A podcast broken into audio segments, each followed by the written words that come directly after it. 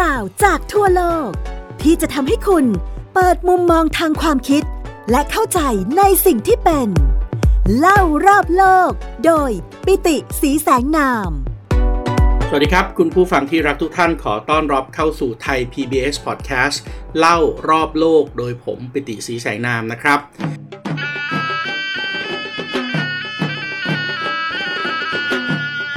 ปดาห์นี้เรายังเป็นเรื่องต่อเนื่องนะครับ จากสัปดาห์ที่แล้ว แต่เราจบเรื่องราวของมหากาบรามายณะไปแล้ว วันนี้ผมจะขอเล่าถึงประวัติศาสตร์ในช่วงเวลาต่อมานะครับของลังกาปุระนะครับหรือว่าลงกาปุระ หรือว่านครลงกานะครับเกาะของพวกรากสดราวนานะครับหรือว่ายักษ์ทศกัณฐ์ในเวอร์ชันรามเกียรติ์ของประเทศไทย ซึ่งปัจจุบันนี้พวกเราก็คงทราบกันดีนะครับ ว่าก็คือเกาะแล้วก็กลายเป็นประเทศที่ชื่อว่าศรีลังกา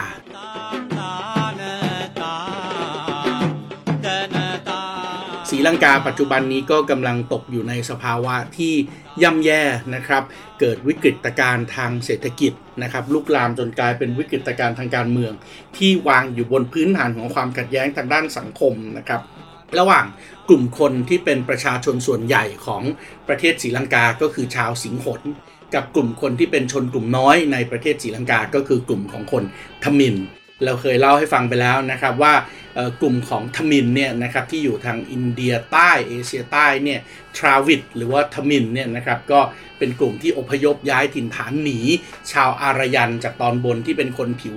ขาวมากกว่านะครับมาตั้งแต่เมื่อสัก 3,000 กว่าปีที่แล้วนะครับแล้วก็เป็นบ่อกกำเนิดของมหากาบรามายณะด้วยวันนี้เราคงมาคุยกันถึงประวัติศาสตร์ของศรีลังกานะครับ แล้วก็พยายามจะทำความเข้าใจว่า เพราะอะไรความขัดแย้งอะไรนะครับ มันถึงทำให้เกิดสถานการณ์ที่เลวร้ายแล้วก็รุนแรงกลายเป็นความไม่สงบในประเทศศรีลังกาอย่างทุกวันนี้ เพราะเวลาเราพูดถึงประเทศศรีลังกาเนี่ยคนไทยส่วนใหญ่จะนึกถึงพระพุทธศาสนาถูกต้องไหมครับ เราเคยเคารพพระเขี้ยวแก้วนะครับขององค์สมเด็จพระสัมมาสัมพุทธเจ้าที่ตอนนี้ก็ยังประดิษฐานอยู่ที่เมืองแคนดี้ประเทศศรีลังกานะครับ เราถือว่าเอ๊ะไทยเราเองก็นับถือพระพุทธศาสนาแบบเทรวาสอย่างที่เรานับถือทุกวันนี้เนี่ยมาจากประเทศศรีลังกานะครับ เรามักจะนิยมเรียกกันว่าลัทธิลังกาวงศ์ แล้วเราก็เคยได้ยินด้วยนะครับว่าพระพุทธศาสนาในศรีลังกาเนี่ยมันเคยล่มสลายไปนะครับแล้วก็มีการเชิญพระเถระชั้นผู้ใหญ่จากประเทศไทยไป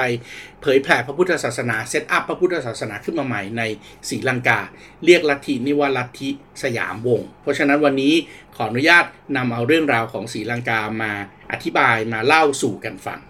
ศรีลังกาเนี่ยเป็นเกาะนะครับในมหาสมุทรอินเดีย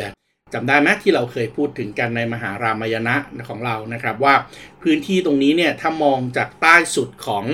อินเดียนะครับไปทางขวามือ จะเจอแหลมที่เป็นคาบสมุทรยืดเข้าไปในมหาสมุทรเลยนะครับ พื้นที่ตรงนี้มีความศักดิ์สิทธิ์นะครับ เป็นจุดเริ่มต้นของสะพานของพระรามนะครับ เรียกว่ารามเมชวารัมรามเมชวารัมเองเมื่อก่อนเนี่ยก็เป็นทางเป็นคาบสมุทรที่ยื่นแล้วครับแล้วก็เชื่อมโยงระหว่าง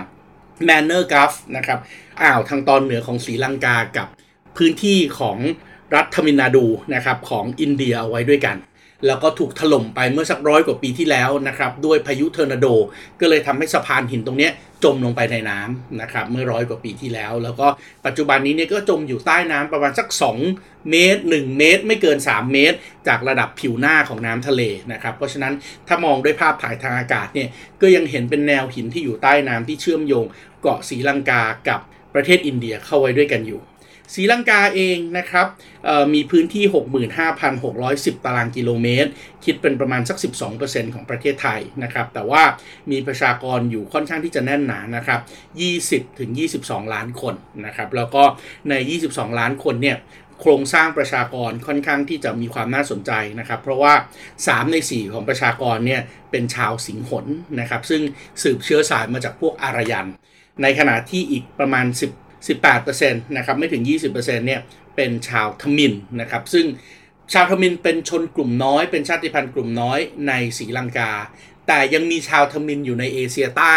ในอินเดียอีกเป็นจำนวนมากนะครับแล้วก็นั่นทำให้บางครั้งเนี่ยชาวทมิฬที่อยู่ในทมิฬนาดูที่อยู่ทางตอนใต้ของอินเดียเนี่ยหลาย ๆ ครั้งก็เข้าไปแทรกแซงกิจการในเกาะศรีลังกาด้วยเพราะว่าชาวทมินที่กลายเป็นชาติพันธุ์กลุ่มน้อยในศรีลังกาเนี่ย ตลอดช่วงประวัติศาสตร์ก็ถูกย่ำยีบีทาจากชาวสิงหนเป็นจำนวนมาก ในขณะที่อีก 7%เนี่ยนะครับเขาจะเรียกว่าเป็นพวกประชากรมุสลิมครับ ประชากรมุสลิมพวกนี้ถือว่าเป็นพวกที่ค้าขายเก่งนะครับ แล้วก็เดินเรือออกจากศรีลังกาออกจากโคลัมโบที่เป็นเมืองท่าเนี่ยไปทั่วทั้งอ่าวเบงกอลพวกนี้ก็มีทั้งพวกแขกมัวชนะครับ พวกมาลายูนะครับที่นับถือศาสนาอิสลาม ก็ปัจจุบันนี้ก็ยังพำนักอยู่ในศรีลังกานะครับ แล้วก็มี ชนชาติอื่นๆนะครับอยู่อีกประมาณสัก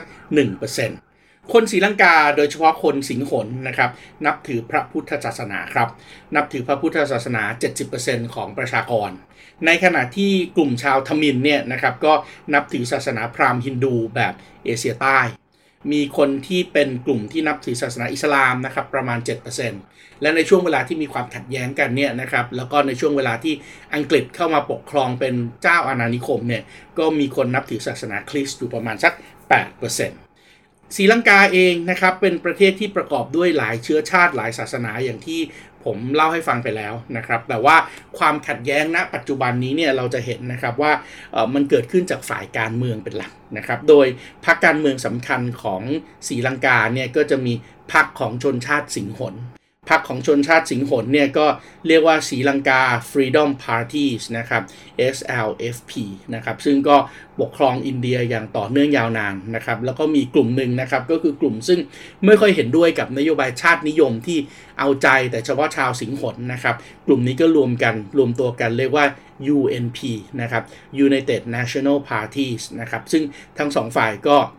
ก็แย่งชิงอำนาจแล้วก็ผลัดกันเป็นรัฐบาลมาตลอด นอกจากนั้นแล้วนะครับก็ยังมีพรรคการเมืองพรรคเล็ก ๆ อีกเป็นจำนวนมากนะครับนั่นก็คือพรรคของกลุ่มคนทมินนะครับทมิน National Alliance นะครับ TNA นะครับแล้วก็พระในศรีลังกาก็เล่นการเมืองด้วยนะครับ เพราะฉะนั้นก็มีพรรคของอชาวพุทธนะครับ มีพรรคของกลุ่มแรงงานศรีลังกาเนี่ยได้รับเอกราชจากอังกฤษนะครับในปี 1948 หลังจากที่ได้รับเอกราชจากอังกฤษเองเนี่ยก็มีความวุ่นวายเกิดขึ้นเต็มไปหมดเลย พวกเราคนไทยส่วนใหญ่เวลารู้จักศรีลังกาเนี่ยนะครับเราก็มักจะรู้จักศรีลังกาจากศาสนาพุทธใช่ไหมครับอย่างที่ผมเล่าให้ฟังว่าเมืองแคนดี้เนี่ยเป็นที่ประดิษฐานของพระเขี้ยวแก้วด้วยนะครับก็คือพระบรมธาตุส่วนฟันนะครับขององค์สมเด็จพระสัมมาสัมพุทธเจ้านะครับเวลาเราพูดถึงลัทธิลังกาวงนะครับที่เผยแผ่ศาสนาเข้ามาในประเทศไทยเราเนี่ยนะครับจริงๆแล้วเเรื่องราวเหล่านี้เนี่ยก็ถือว่าเกิดขึ้นนะครับหลังจากที่ สมเด็จพระสัมมาสัมพุทธเจ้าเนี่ยดับขันปรินิพานไปแล้วประมาณสัก 200 กว่าปีนะครับพุทธศักราช 236 นะครับอโชกานะครับ หรือว่าพระเจ้าอโศกมหาราชเนี่ยก็ทรงอุปถัมภ์นะครับ เกิดการสังคายนาพระไตรปิฎกครั้งที่ 3 ขึ้นมานะครับ แล้วก็ณเวลานั้นเนี่ยเอเชียใต้เองก็ตกอยู่ภายใต้อิทธิพลนะครับของ อโศกด้วยมคตหรือว่ามคทะเนี่ยก็ครอบครองพื้นที่ส่วนใหญ่ได้นะครับแล้วหลังจากนั้นมคตหรือว่ามคทะเอง โดยพระเจ้าอโศกเนี่ยก็เริ่มต้นเผยแผ่ซอฟต์พาวเวอร์ออกไปนะครับ ซึ่งแน่นอนในในปัจจุบันซอฟต์พาวเวอร์เราคงนึกถึงเศรษฐกิจการเมืองถูกต้องไหมครับ ใช้สังคมวัฒนธรรมเป็นตัวนำในการขยายอิทธิพลทางด้านเศรษฐกิจ ของประเทศใดประเทศหนึ่งออกไปทั่วโลกนะครับ อย่างที่เรารู้จักฮันรยูนะครับหรือว่า Korean Wave นะครับคลื่นเกาหลีนะครับที่เผยแผ่วัฒนธรรม แล้วก็ทำให้เราดูซีรีส์เกาหลี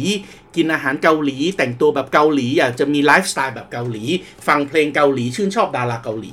ถ้าย้อนหลังกลับไป 2,000 กว่าปีที่แล้วนะครับอโศกมหาราชเองก็พยายามที่จะขยายอิทธิพลแบบนี้เหมือนกันนะครับ แต่ว่าตอนนั้นเนี่ยมันไม่ได้เป็นเศรษฐกิจการเมือง แต่ว่ามันเป็นเรื่องของศาสนาการเมืองนะครับ ก็ใช้ศาสนานะครับในการที่จะเผยแผ่ออกไปและทำให้คนทั้งหลายมีไลฟ์สไตล์ถือศีลคิดเหมือนกับคนมคต พูดภาษาเหมือนกับคนมคต แล้วก็นึกถึงแล้วก็เชื่อว่าหลักคำสอนเหล่านี้จะกลายเป็นไลฟ์สไตล์นะครับที่ทำให้ทุกคนได้อยู่ภายใต้อิทธิพลของมคตด้วย เพราะฉะนั้นมคตเองโดยอโศกเนี่ยก็ส่งสมณทูตนะครับออกไปเผยแผ่ซอฟต์พาวเวอร์ศาสนาการเมืองตรงนี้นะครับออกไปหลายทิศทางมากนะครับหนึ่งในทิศทางที่ออกไปนะครับก็คือในประเทศที่ปัจจุบันนี้เป็นประเทศศรีลังกา เพราะฉะนั้นเหตุการณ์ที่เกิดขึ้นนะครับก็คือในศรีลังกาเนี่ยมีการประดิษฐานพระพุทธศาสนา หลังจากนั้นเองนะครับก็มีการขยายอิทธิพลนะครับจากพื้นที่ตรงนี้นะครับพระพุทธศาสนาที่เจริญรุ่งเรืองมากในลังกาปุระหรือว่าลังกาทวีปนะครับก็เดินทางมาพร้อมกับพวกพ่อค้าถูกต้องไหมครับพ่อค้าที่เดินทางออกไปค้าขายทางทะเลในอ่าวเบงกอลเนี่ยก็ต้องการ ที่ยึดเหนี่ยวจิตใจ สิ่งที่เป็นที่ยึดเหนี่ยวจิตใจก็เป็นศาสนา เพราะนั้นตอนนั้นก็คงไม่ได้เลือกหรอกครับ ว่าจะนับถือศาสนาไหนนะครับ แต่ว่าก็เป็นศาสนาที่เป็นองค์รวมนะครับ ในเรือก็มีทั้งคนนับถือศาสนาพุทธ มีทั้งคนนับถือศาสนาอิสลาม มีคนที่นับถือหลักการของพราหมณ์ฮินดู เคารพพระเจ้าบางองค์นะครับ แต่ว่าความเรื่องลือของศาสนาพุทธที่ศรีลังกาเองเนี่ยก็ ขจรกระจายมาจนถึงดินแดนที่อยู่ในฝั่งเอเชียตะวันออกเฉียงใต้ปัจจุบันนี้นะครับแล้วก็อยู่ติดกับอ่าวเบงกอลเป็นเมืองท่าสำคัญด้วย นั่นก็คือดินแดนที่ปัจจุบันนี้ก็คือประเทศเมียนมาพระเจ้านรปฏิสีตูนะครับแห่งอาณาจักรผู้กามนะครับก็อาราธนาพระมหาสังฆปรินายกนะครับชื่อว่าพระอุตรชีวะของผู้กามเนี่ยให้ช่วยเป็นสมณทูตเดินทางไปที่ศรีลังกานะครับเมื่อประมาณสัก พุทธศักราช 1733 เพื่อไปนำเอาพระพุทธศาสนาของศรีลังกาเนี่ยมาประดิษฐานที่อาณาจักร ซึ่งก็ถือเป็นหนึ่งในแอ่งอารยธรรมสำคัญของเอเชียตะวันออกเฉียงใต้ด้วยนะครับ นั่นก็คือแอ่งอารยธรรมผู้กาม ปัจจุบันนี้เนี่ยผู้กามกลายเป็นเมืองร้างไปแล้วนะครับ แต่ว่ายังคงมีจารึกสำคัญสำคัญอยู่ในทะเลเจดีที่เมืองภูกาม ในจารึกวัดกาลยานีเนี่ยนะครับมีการกล่าวถึงเเหตุการณ์คราวที่พระมหาเทระอุตรชีวะนะครับเดินทางไปเยือนลังกาแล้วก็นำเอาพระพุทธศาสนากลับมา ตอนที่กลับมาเนี่ยนะครับนอกจากท่าน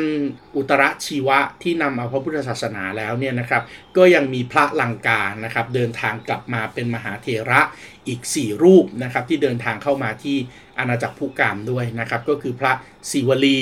พระตามลินทะ แล้วก็พระอนันทะนะครับ แล้วก็พระลาหุนทั้ง 5 องค์นะครับรวมกับพระอุตราชีวะด้วยเนี่ยก็เดินทางจากเมืองศรีลังกานะครับมาถึงเมืองพระสิมซึ่งเป็นเมืองท่าของพม่า แล้วก็เดินขึ้นเหนือมาที่ภูกาม พระเถระทั้ง 5 องค์นะครับบวชมาจากรังกานะครับก็เห็นวัดปฏิบัติในพม่าพระเนี่ยมีความแตกต่างนะครับ ก็เลยรู้สึกว่าเอ๊ะตัวเองเนี่ยไม่สามารถที่จะปฏิบัติตามแบบ พระพุทธศาสนาของชาวพม่าได้อีกต่อไปละนะครับ ก็เลยมีการแยกนิกายออกมา เพราะฉะนั้นในพม่าเองนะครับในช่วงเวลานั้นนะครับก็มีพระสงฆ์ฝ่ายเทรวาสเนี่ยแยกออกมาเป็น 2 นิกายนะครับนิกายหนึ่งก็คือเป็นนิกายลังกาวงนะครับกับอีกนิกายหนึ่งก็เป็นนิกายพระพุทธศาสนาแบบพื้นฐานพม่าท้องถิ่น ในขณะเดียวกันพุทธศาสนาแบบลังกาวง โดยพระหนึ่งองค์นะครับพระเถรมหาเทระหนึ่งองค์ที่เดินทางมาจากศรีลังกาด้วยเนี่ยชื่อชื่อว่าพระราหุลนะครับ ก็พระราหุลเถระนะครับก็เริ่มต้นเดินทางมาเผยแผ่พระพุทธศาสนานอกประเทศพมา่า ซึ่งแน่นอนนอกจากประเทศพม่าแล้วเนี่ย อีกหนึ่งเมืองท่าที่เป็นเมืองท่าสำคัญนะครับที่เดินทางค้าขายกันได้ ลองนึกภาพดูนะครับ จากพม่าที่อยู่ในอ่าวเบงกอลมหาสมุทรอินเดียเนี่ยนะครับลงมาทางใต้เรื่อยๆ เขาจะไม่สามารถที่จะอ้อมช่องแคบมาลากาได้ในเวลานั้นถูกต้องไหมครับ เพราะว่าช่องแคบมาลากาเนี่ยเต็มไปด้วยคลื่นลมพายุนะครับ ลองนึกถึงภาพทะเลฝั่งมหาสมุทรอินเดีย กับทะเลฝั่งมหาสมุทรแปซิฟิกเนี่ยมันเชื่อมกันอยู่ด้วยช่องแคบเล็กๆนะครับ ถ้าคุณผู้ฟังคนไหนอยู่บ้านเป็นคอนโดนะครับหรือว่าอยู่บ้านที่เป็นตึกสูงเนี่ยแล้วท่านลองนึกภาพดูถ้าท่านเปิดประตู แง้มๆไว้นะครับที่หน้าต่างคอนโด กับเปิดประตูห้องไว้เลยนะครับ ใน corridor ในทางเดินเนี่ย ท่านจะได้ยินเสียงลมดังอู้อู้อู้ดังวีวีวีวีวีผ่านช่องลมเล็ก ๆ ถูกต้องไหมครับ เพราะว่าลมเนี่ยมันปะทะตึกทั้งตึก แล้วมันก็ลอดเข้ามาในช่องลมเล็ก ๆ ที่หน้าต่างคอนโดของท่านแล้วก็ออกไปที่ประตูออกไปทางเดิน กระแสลมที่รุนแรงในห้องของท่านก็จะเกิดการโฟล์ขึ้นมาทันที เพราะฉะนั้นคลื่นลมใน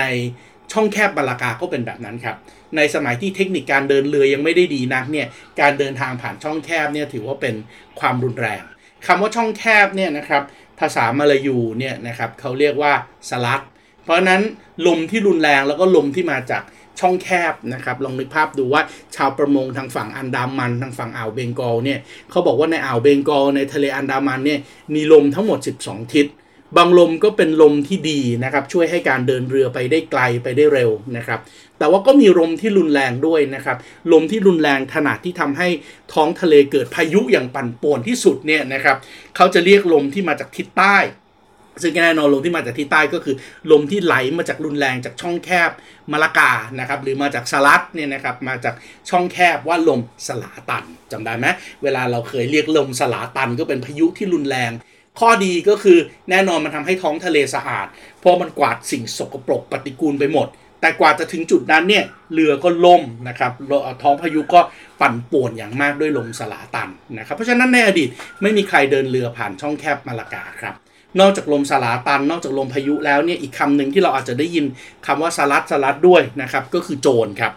โจรที่อยู่ที่ช่องแคบลองนึกภาพดูนะครับ ในช่วงฤดูแล้งเนี่ยทำเกษตรไม่ได้ คนจำนวนหนึ่งไม่มีจะกินก็ออกมาปล้นนะครับ วิธีการก็คือเขาจะเอาเรือลำหนึ่งเนี่ยขวางช่องแคบเอาไว้ พอเรือลำหนึ่งขวางช่องแคบเอาไว้เรือสินค้าเดินเข้าช่องแคบมาก็เรืออีกลำหนึ่งปิดท้าย ปิดหัวปิดหางครับไม่สามารถที่จะออกจากจะกลับออกจากช่องแคบก็ไม่ได้ จะเดินหน้าผ่านช่องแคบไปไม่ได้ แล้วก็ปล้นเขาก็เลยเรียกพวกนี้ว่าโจรช่องแคบ หรือว่าโจรสลัด คนไทยก็เรียกว่าโจรสลัดคำว่าโจรสลัดเนี่ยไม่ได้แปลว่า โจรพวกนี้กินผัก แต่แปลว่าโจรพวกนี้อยู่ในช่องแคบ เพราะนั้นเมื่อทุกคนไม่สามารถที่จะเดินทางผ่านช่องแคบตรงนี้ได้ ก็ต้องใช้เส้นทางการคมนาคมทางบกครับ การคมนาคมทางบกก็มีปัญหาอีกนะครับว่าคาบสมุทรที่เป็นเอเชียตะวันออกเฉียงใต้ลงมาเนี่ยนะครับจากพม่านะครับมาไทยในปัจจุบันลงไปในมาเลเซียนะปัจจุบันนี้เนี่ยมันมีกระดูกสันหลังเป็นภูเขาขวางอยู่ครับเขานี้ตั้งแต่ภาคเหนือของไทยลงมาจนถึงภาคใต้ไปจนถึงคาบสมุทรมาลายูเลย คนไทยเรียกว่าตะนาวสี เพราะนั้นการเดินทางผ่านจากมหาสมุทรอินเดียไปมหาสมุทรแปซิฟิกเพื่อค้าขายเนี่ยก็ต้องเดินทางผ่านช่องเขา ช่องเขาสำคัญสำคัญนะครับทำให้เกิดเมืองท่าสำคัญสำคัญในอ่าวเบงกอลด้วย นั่นก็คือเมืองมาริดเพราะเมืองมาริดเนี่ยขึ้นจากชายฝั่งอ่าวเบงกอลทะเลอันดามันขึ้นมา เป็นเมืองท่ามาริดก็จะสามารถที่จะใช้ลำน้ำตะนาวสี ผ่านมาถึงช่องสิงหน ซึ่งช่องสิงหนเนี่ยมันเป็นช่องเขาที่กลายเป็นที่ราบ สามารถที่จะเดินผ่านได้ โดยที่ไม่ต้องปีนเขาที่สูงชันถูกต้องไหมครับ จากช่องสิงหนก็จะเดินทางข้ามเขามาทางฝั่งอ่าวไทย มหาสมุทรแปซิฟิกละนะครับ เพราะนั้นก็ต้องเดินลงใต้มาเรื่อยๆ จนถึงพื้นที่ที่เป็นท่าเรือที่สำคัญนะครับ แล้วก็เป็นอารยธรรมสำคัญที่ปัจจุบันอยู่ในประเทศไทยนะครับ แต่ว่าในอดีตเนี่ยเขาก็ถือว่าเป็นอาณาจักรของเขาเองด้วยนะครับ นั่นก็คือนครศรีธรรมราช คุณกำลังฟัง เล่ารอบโลก โดย ปิติสีแสงนาม ทางไทย PBS Podcast เพราะนั้นย้อนกลับไปที่พระจากลังกาห้ารูปนะครับที่เดินทางมาเผยแผ่พระพุทธศาสนา พระราหุลเถระซึ่งเป็นหนึ่งในพระมหาเถระทั้ง 5 องค์เนี่ยก็นำกลุ่มพระสงฆ์นะครับเข้ามายังเมืองซึ่งในอดีตเนี่ยเรียกว่าเมืองมารยะนะครับปัจจุบันนี้ก็ถือว่าเป็นเมืองนครศรีธรรมราช ซึ่งอยู่ในอาณาจักรศรีวิชัยนะครับคนที่เป็นเชื้อสายมารยูก็ปกครองอยู่นะครับกษัตริย์ของเมืองนครศรีธรรมราชก็เลื่อมใสใน วัดปฏิบัติของพระราหุลเถระนะครับ เพราะนั้นถึงแม้จะเป็นเชื้อสายมาลายู แต่อย่างที่ผมบอกว่าในอดีตศาสนาก็จะผสมปนเปกันนะครับ ก็เลยแต่งตั้งให้พระมหาราหุเถระเนี่ยขึ้นมาเป็นพระราชครู หลังจากนั้นก็สนับสนุนให้มีพระสงฆ์จากชาวลังกาเดินทางเข้ามาในนครศรีธรรมราชอีกเป็นจำนวนมากนะครับ เพราะฉะนั้นจริง ๆ แล้วถ้าเราพูดถึงการเผยแผ่พระพุทธศาสนาลัทธิลังกาวงเนี่ยมันไม่ได้เริ่มต้นที่สุโขทัยนะครับ แต่ว่าจริง ๆ เริ่มต้นที่อาณาจักรของชาวมลายูทางตอนใต้ที่เรียกว่าอาณาจักร นครศรีธรรมราชก่อนนะครับ ซึ่งแน่นอนว่านครศรีธรรมราชเนี่ยก็ถือว่าเป็นเป็นจุดศูนย์กลางของพระพุทธศาสนาทางตอนใต้เลยถูกต้องไหมครับ ทุกวันนี้เรายังมีพระมหาธาตุเมืองนครศรีธรรมราช ซึ่งปัจจุบันก็เป็นเป็นมรดกโลกนะครับ แล้วก็ถูกสร้างแบบทรงมนดบทรงที่เป็นคล้ายๆถ้าถ้าเราตัดปรียอดออกไปนะครับ เราก็จะเห็นทรงมนดบชัดเจนมาก ๆ ที่เป็นคล้าย ๆ บาทคว่ำนะครับ เหมือนกับเจดีในในเอเชียใต้ ถ้าเป็นทางตอนเหนือของประเทศไทยนะครับ ก็แน่นอนถัดมาอีกสักห้าสิบปี ชื่อเสียงวัดปฏิบัติของพระลังกาวงเนี่ยก็ขจรกระจายไปเรื่อยๆนะครับจาก 1740 พุทธศักราช 1740 นะครับ ที่พระพุทธศาสนาประดิษฐานในนครศรีธรรมราชแล้วเนี่ยนะครับ ผ่านมาอีกประมาณสัก 50 ปี ในสมัยของพ่อขุนรามคำแหงมหาราช ซึ่งก็ปกครองอีกหนึ่งอาณาจักรอยู่ทางตอนบนนะครับ ก็คือสุขโขทยัยพ่อขุนรามคำแหงเนี่ย คลองลาดอยู่สุขโขทัยประมาณสักปี 1822 นะครับ ถึง 1841 นะครับ ก็ได้ยินกิตศัพท์วัดปฏิบัติที่ดีของพระสงฆ์ชาวลังกามาก็เลย อยากจะทรงอาราธนาพระมหาเถระในระดับพระสังฆราชเลยนะครับ จากนครศรีธรรมราชจากเกาะลังกาเนี่ยให้ช่วยมาเผยแผ่พระพุทธศาสนาในกรุงสุขโขทัยแล้วก็ในที่สุดนะครับ สิ่งที่เกิดขึ้นก็คือ พอถึงช่วงเวลาของรุ่นหลานนะครับของอพ่อขุนรามคำแหงแล้วก็คือพญาลิไทยนะครับพญาลิไทยเนี่ยก็ทำสำเร็จนะครับในการที่จะเชิญ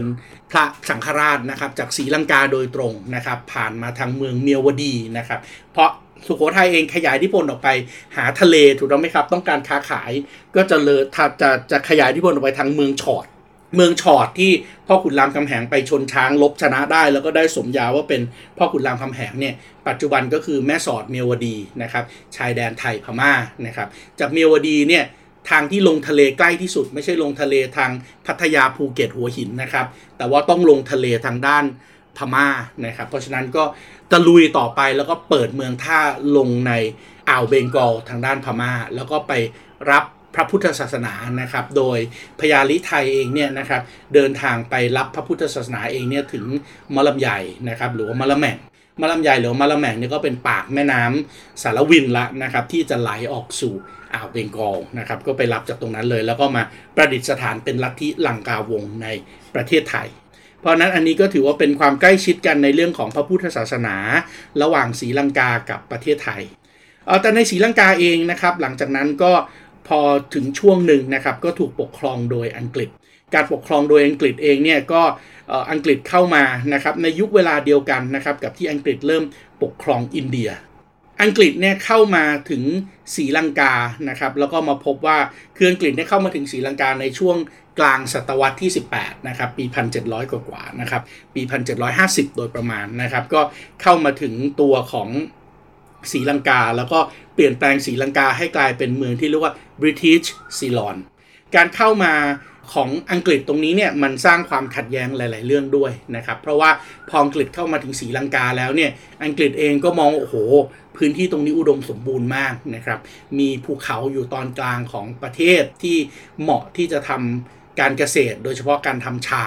ในขณะที่พื้นที่รอบ ๆ เนี่ยก็เหมาะที่จะเพาะปลูกพื้นที่อย่างเช่นทำนาข้าวนะครับทำปศุสัตว์ต่าง เพราะฉะนั้นตัวคนอังกฤษพอเข้ามาปุ๊บก็แน่นอน อยากที่จะขายสินค้า แล้วก็ผลิตสินค้าจำนวนมากเพื่อที่จะกลับไปขายในยุโรปด้วย สินค้าที่อังกฤษค้าขายแล้วก็ทำกำไรสูงมากเลยนะครับก็คือใบชา ซึ่งอังกฤษก็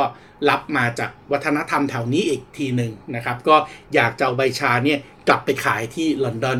ในขณะเดียวกันอีกเรื่องหนึ่งที่เป็นพื้นที่เพาะปลูกขนาดใหญ่ในอินเดียทางตอนใต้ด้วย อินเดียทางตอนเหนือเป็นวัฒนธรรมการดื่มชานะครับ แต่อินเดียทางตอนใต้เป็นวัฒนธรรมการดื่มกาแฟ กาแฟดีๆจำนวนมากอยู่ในอินเดียทางตอนใต้ ก็อยากที่จะกาแฟตรงนี้มาเพาะปลูกในซีลอนหรือว่าในศรีลังกาด้วย เพราะนั้นเมื่ออยากจะทำการเกษตรแบบที่เรียกว่า plantation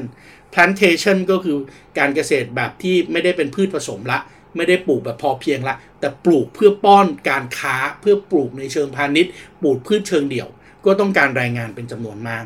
แต่คนที่อยู่บนเกาะซึ่งเป็นชาวสิงหนเองเนี่ย มันก็ได้ไม่มีไม่ได้มีมากขนาดนั้นถูกต้องไหมครับ และในขณะเดียวกันอังกฤษเองนะครับ ก็ครอบครองอินเดียแล้วตอนนั้นด้วย เพราะฉะนั้นก็เลยมีการดึงเอาแรงงานจากเอเชียใต้ทางด้านอินเดียทางตอนใต้ ซึ่งเป็นชาวทมินนะครับ ให้เดินทางเข้ามาเป็นแรงงานในไร่ในนาในเกาะศรีลังกา เพราะฉะนั้นแน่นอนครับชาวทมินซึ่งเป็นกลุ่มคนที่ย้ายเข้ามาใหม่ ก็เข้ามาอยู่รวมกับคนสิงหนซึ่งเป็นเจ้าถิ่น แล้วก็คนทมินเหล่านี้ก็ใกล้ชิดกันกับอังกฤษถูกต้องไหมครับ เพราะว่าเป็นคนที่มาอังกฤษเป็นคนพามา และอังกฤษเป็นคนพามาก็ไว้ใจ แล้วก็รู้สึกว่าเออน่าจะต้องใช้คนเหล่านี้นี่แหละนะครับ ในการที่จะเป็นคนที่ควบคุมดูแลกิจการต่างๆ ให้ชาวอังกฤษบนเกาะศรีลังกา แล้วก็แน่นอนอังกฤษก็ขึ้นชื่อที่สุดอยู่แล้วนะครับ ในเรื่องของแบ่งแยกและปกครอง divided and rules นะครับ เพราะนั้น divided and rule สิ่งที่เกิดขึ้นก็คือ เขาก็ให้สิทธิประโยชน์มากเป็นพิเศษกับชาวทมิน ชาวทมินที่เข้ามาก็ทำงานคู่กับคณะมิชชันนารีนะครับทำงานคู่กับชาวคริสนะครับ แล้วก็เป็นเจ้าหน้าที่ระดับล่างของรัฐบาลอาณานิคม แล้วก็แน่นอนพอเป็นแบบนั้นปุ๊บ ชาวอังกฤษก็สนับสนุนให้แบ่งแยกและปกครอง โดยการให้อำนาจพิเศษ ให้สิทธิพิเศษกับชาวทมิน ซึ่งเป็นชนกลุ่มน้อยนะครับ10 กว่าเปอร์เซ็นต์เมื่อเทียบกับชาวสิงหน70 กว่าเปอร์เซ็นต์ที่อยู่บนเกาะศรีลังกา โดยให้คนกลุ่มนี้เนี่ยนะครับภายใต้การการดูแลของ Dominion of Ceylon นะครับหรือว่ารัฐบาลของอังกฤษที่ดูแลศรีลังกาเนี่ยนะครับเขาทำอะไรบ้างล่ะครับ เขาก็ให้คนกลุ่มนี้รับราชการโดยมีสิทธิประโยชน์มากกว่า และการจะให้รับราชการก็ต้องให้การศึกษา เพราะนั้นสิ่งที่เกิดขึ้นก็คือเราเห็นแล้วแหละว่า ในการให้การศึกษาคนศรีลังกา 100%เนี่ยนะครับ30%เป็นโคต้าที่ไว้ให้ชาวทมินเข้ามาเรียนหนังสือ ในขณะที่ชาวสิงหนซึ่งมีคนอยู่ถึง 2 ใน 3 ไม่ได้โคต้าแบบนี้ รัฐบาลมีหน่วยงานของชาวทมินทำงานอยู่ประมาณสัก 30%ในขณะที่ วิชาชีพชั้นสูงที่มีรายได้ดีนะครับ มีชาวทมินทำงานถึง 60%ไม่ว่าจะเป็นคุณหมอ เป็นวิศวกร เป็นทนายความ เป็นนักบัญชี แล้วก็แน่นอนว่าสิ่งที่เกิดขึ้นก็คือทำให้ชาวทมินเนี่ยกลายเป็นแขนขาของอังกฤษในการที่จะดูแล จนกระทั่งถึงปี 1948 ครับ พุทธศักราช 2491 นะครับ อังกฤษก็มอบคืนเอกราชให้กับชาวศรีลังกา แล้วเมื่อมอบคืนเอกราชให้กับชาวศรีลังกา คนที่ถูกกดทับทั้งนั้นที่เป็นประชาชนส่วนใหญ่ของประเทศก็รู้สึกไม่พอใจอย่างยิ่ง พอรู้สึกไม่พอใจอย่างยิ่งชาวสิงหนนะครับนำโดยโซโลมอนบันดารานายเก ก็ประกาศตนเองตั้งพรรคการเมืองขึ้นมา อย่างที่ผมเรียนไปตอนต้นนะครับพรรคการเมืองในศรีลังกาเนี่ยมีอยู่ 2พรรคพรรคใหญ่นะครับก็คือพรรค Sri Lanka Free Party หรือว่า SLFP SLFP Sri Lanka Freedom Party เนี่ยก็ขึ้นมาเป็นรัฐบาล โดยทำนโยบายเพื่อชนชาติสิงหลที่ถูกกดทับมานานจากรัฐบาลอังกฤษ และไอการทำนโยบายเพื่อชาวสิงหนนี่แหละนะครับ ก็ทำให้เกิดความรุนแรงเกิดขึ้น รัฐบาลของนายโซโลบอนมาดารานายเกเนี่ยนะครับ ก็ ถือเป็นนโยบายประชานิยมชาวสิงหนแบบสุดขั้วนะครับ ออกกฎหมายผลักดันกฎหมายต่างๆ ที่เชิดชูภาษาของชาวสิงหนวัฒนธรรมของชาวสิงหนศาสนาของชาวสิงหนให้ขึ้นมาเป็นวัฒนธรรมหลักของชาติ บอกว่าคนที่อยู่ในเกาะศรีลังกาต้องพูดภาษาสิงหนไม่ให้พูดภาษาทมิน ใครจะเรียนหนังสือ ใครจะทำงาน ใครจะทำราชการต้องพูดภาษาสิงหน และต้องนับถือศาสนาพุทธ แล้วก็บีบบังคับให้ชาวทมินไม่สามารถใช้ภาษาทมินในการสื่อสาร ไม่สามารถนับถือศาสนาพราหมณ์ฮินดูแบบเขาได้ แล้วก็ประกาศให้ภาษาสิงหนเนี่ยเป็นภาษาราชการเพียงภาษาเดียว ซึ่งแน่นอนครับว่าความขัดแย้งตรงนี้เนี่ยมันถึงจุดสูงสุด เพราะว่าชาวทมินเองเขาก็รู้สึกว่าเขาไม่ได้ทำในสิ่งที่เขาอยากจะทำไม่ได้สามารถทำในสิ่งที่เขาอยากได้ได้ เพราะในปี 1959 ก่อนหน้านั้นคือปี 1956 ในปี 1956 เนี่ยรัฐบาลของโซโลมอนก็เลยออกกฎหมายที่ถือว่าเป็นกฎหมายอัปยศออกมาอีกฉบับหนึ่งนะครับ กฎหมายฉบับนั้นก็คือกฎหมายที่เรียกว่า Sinhala Only Act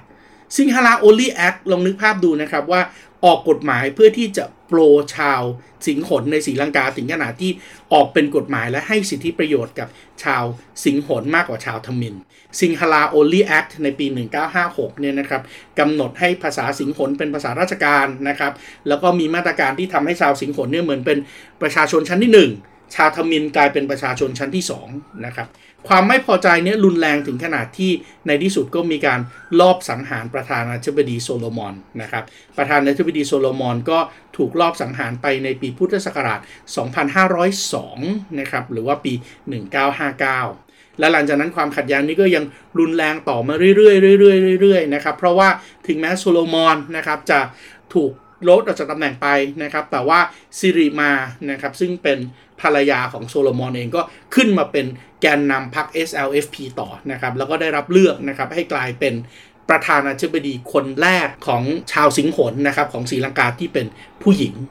แต้มต่อของเขาได้ยังไงบ้างล่ะครับ ไอ้ Sinhala Only Act เนี่ย ยกตัวอย่างเช่น ถ้าจะสอบเข้าโรงเรียน ถ้าจะสอบเข้ามหาวิทยาลัย ถ้าจะสอบเข้ารับราชการ ชาวสิงหลมีคะแนนขั้นต่ำที่ต่ำกว่าชาวทมิฬครับ นั่นแปลว่าชาวทมิฬจะต้องได้คะแนนสูงกว่า ถึงจะเรียนหนังสือได้ ถึงจะเข้ามหาวิทยาลัยได้ และถึงจะเข้ารับราชการได้ มีการบอกด้วยนะครับว่านักศึกษาบางวิชาชีพเนี่ยให้โควตาชาวทมิฬน้อยกว่า ให้โควตาชาวสิงหลนะครับ ให้ชาวสิงหลสามารถที่จะเรียนได้ง่ายกว่า ชาวทมิฬเลยก็เลยเริ่มต้นกลายเป็นคนที่ไม่มีอนาคตอะ่ะนึกออกไหมฮะเรียนหนังสือก็เรียนไม่ได้ทำงานก็ทำไม่ได้นะครับ เพราะฉะนั้นในที่สุดก็เกิดการรวมตัวกันขึ้นเพราะชาวทมิฬที่ถูกกดทับมาเป็นเวลายาวนาน รู้สึกไม่พอใจ เพราะฉะนั้นในปี 1972 นะครับทศวรรษ1970 ชาวทมิฬก็เลยรวมกลุ่มกันขึ้นมา แล้วก็ ตั้งชื่อคณะปลดปล่อยของเขาว่า พยัคฆ์ทมิฬอีแลมพยัคฆ์ทมิฬอีแลมหรือว่า Liberation Tiger of Tamil Eelam LTTE พยัคฆ์ทมิฬอีแลมนี่แหละกองทัพปลดปล่อยพยัคฆ์ทมิฬอีแลมจะกลายเป็นกองทัพของการก่อการร้ายที่รุนแรงที่สุดในโลก ต่อเนื่องจากทศวรรษ 1970 เป็นต้นมา และเพิ่งจะถูกกำจัดได้ในปี 2009 ตลอดเวลา 26 ปีในศรีลังกาความขัดแย้งนี้มีการ ฆ่ากันถึงมากกว่า 8 ล้านคนสำหรับความโหดร้ายที่เกิดขึ้นจะเป็นอย่างไร แล้วมันต่อยอดมาจนถึงวิกฤตที่เกิดขึ้นณปัจจุบันนี้อย่างไรบ้างในศรีลังกา ผมจะมาเล่าต่อให้ฟังในสัปดาห์หน้า สัปดาห์นี้ผมไปดีซีสายนามและไทย PBS Podcast เล่ารอบโลกขอลาไปก่อน สวัสดีครับ ติดตามรับฟังรายการ เล่ารอบโลก ได้ทางเว็บไซต์และแอปพลิเคชันไทย PBS Podcast และติดตามความเคลื่อนไหวรายการได้ที่ สื่อสังคมออนไลน์ Thai PBS Podcast ทั้ง Facebook Instagram YouTube และ Twitter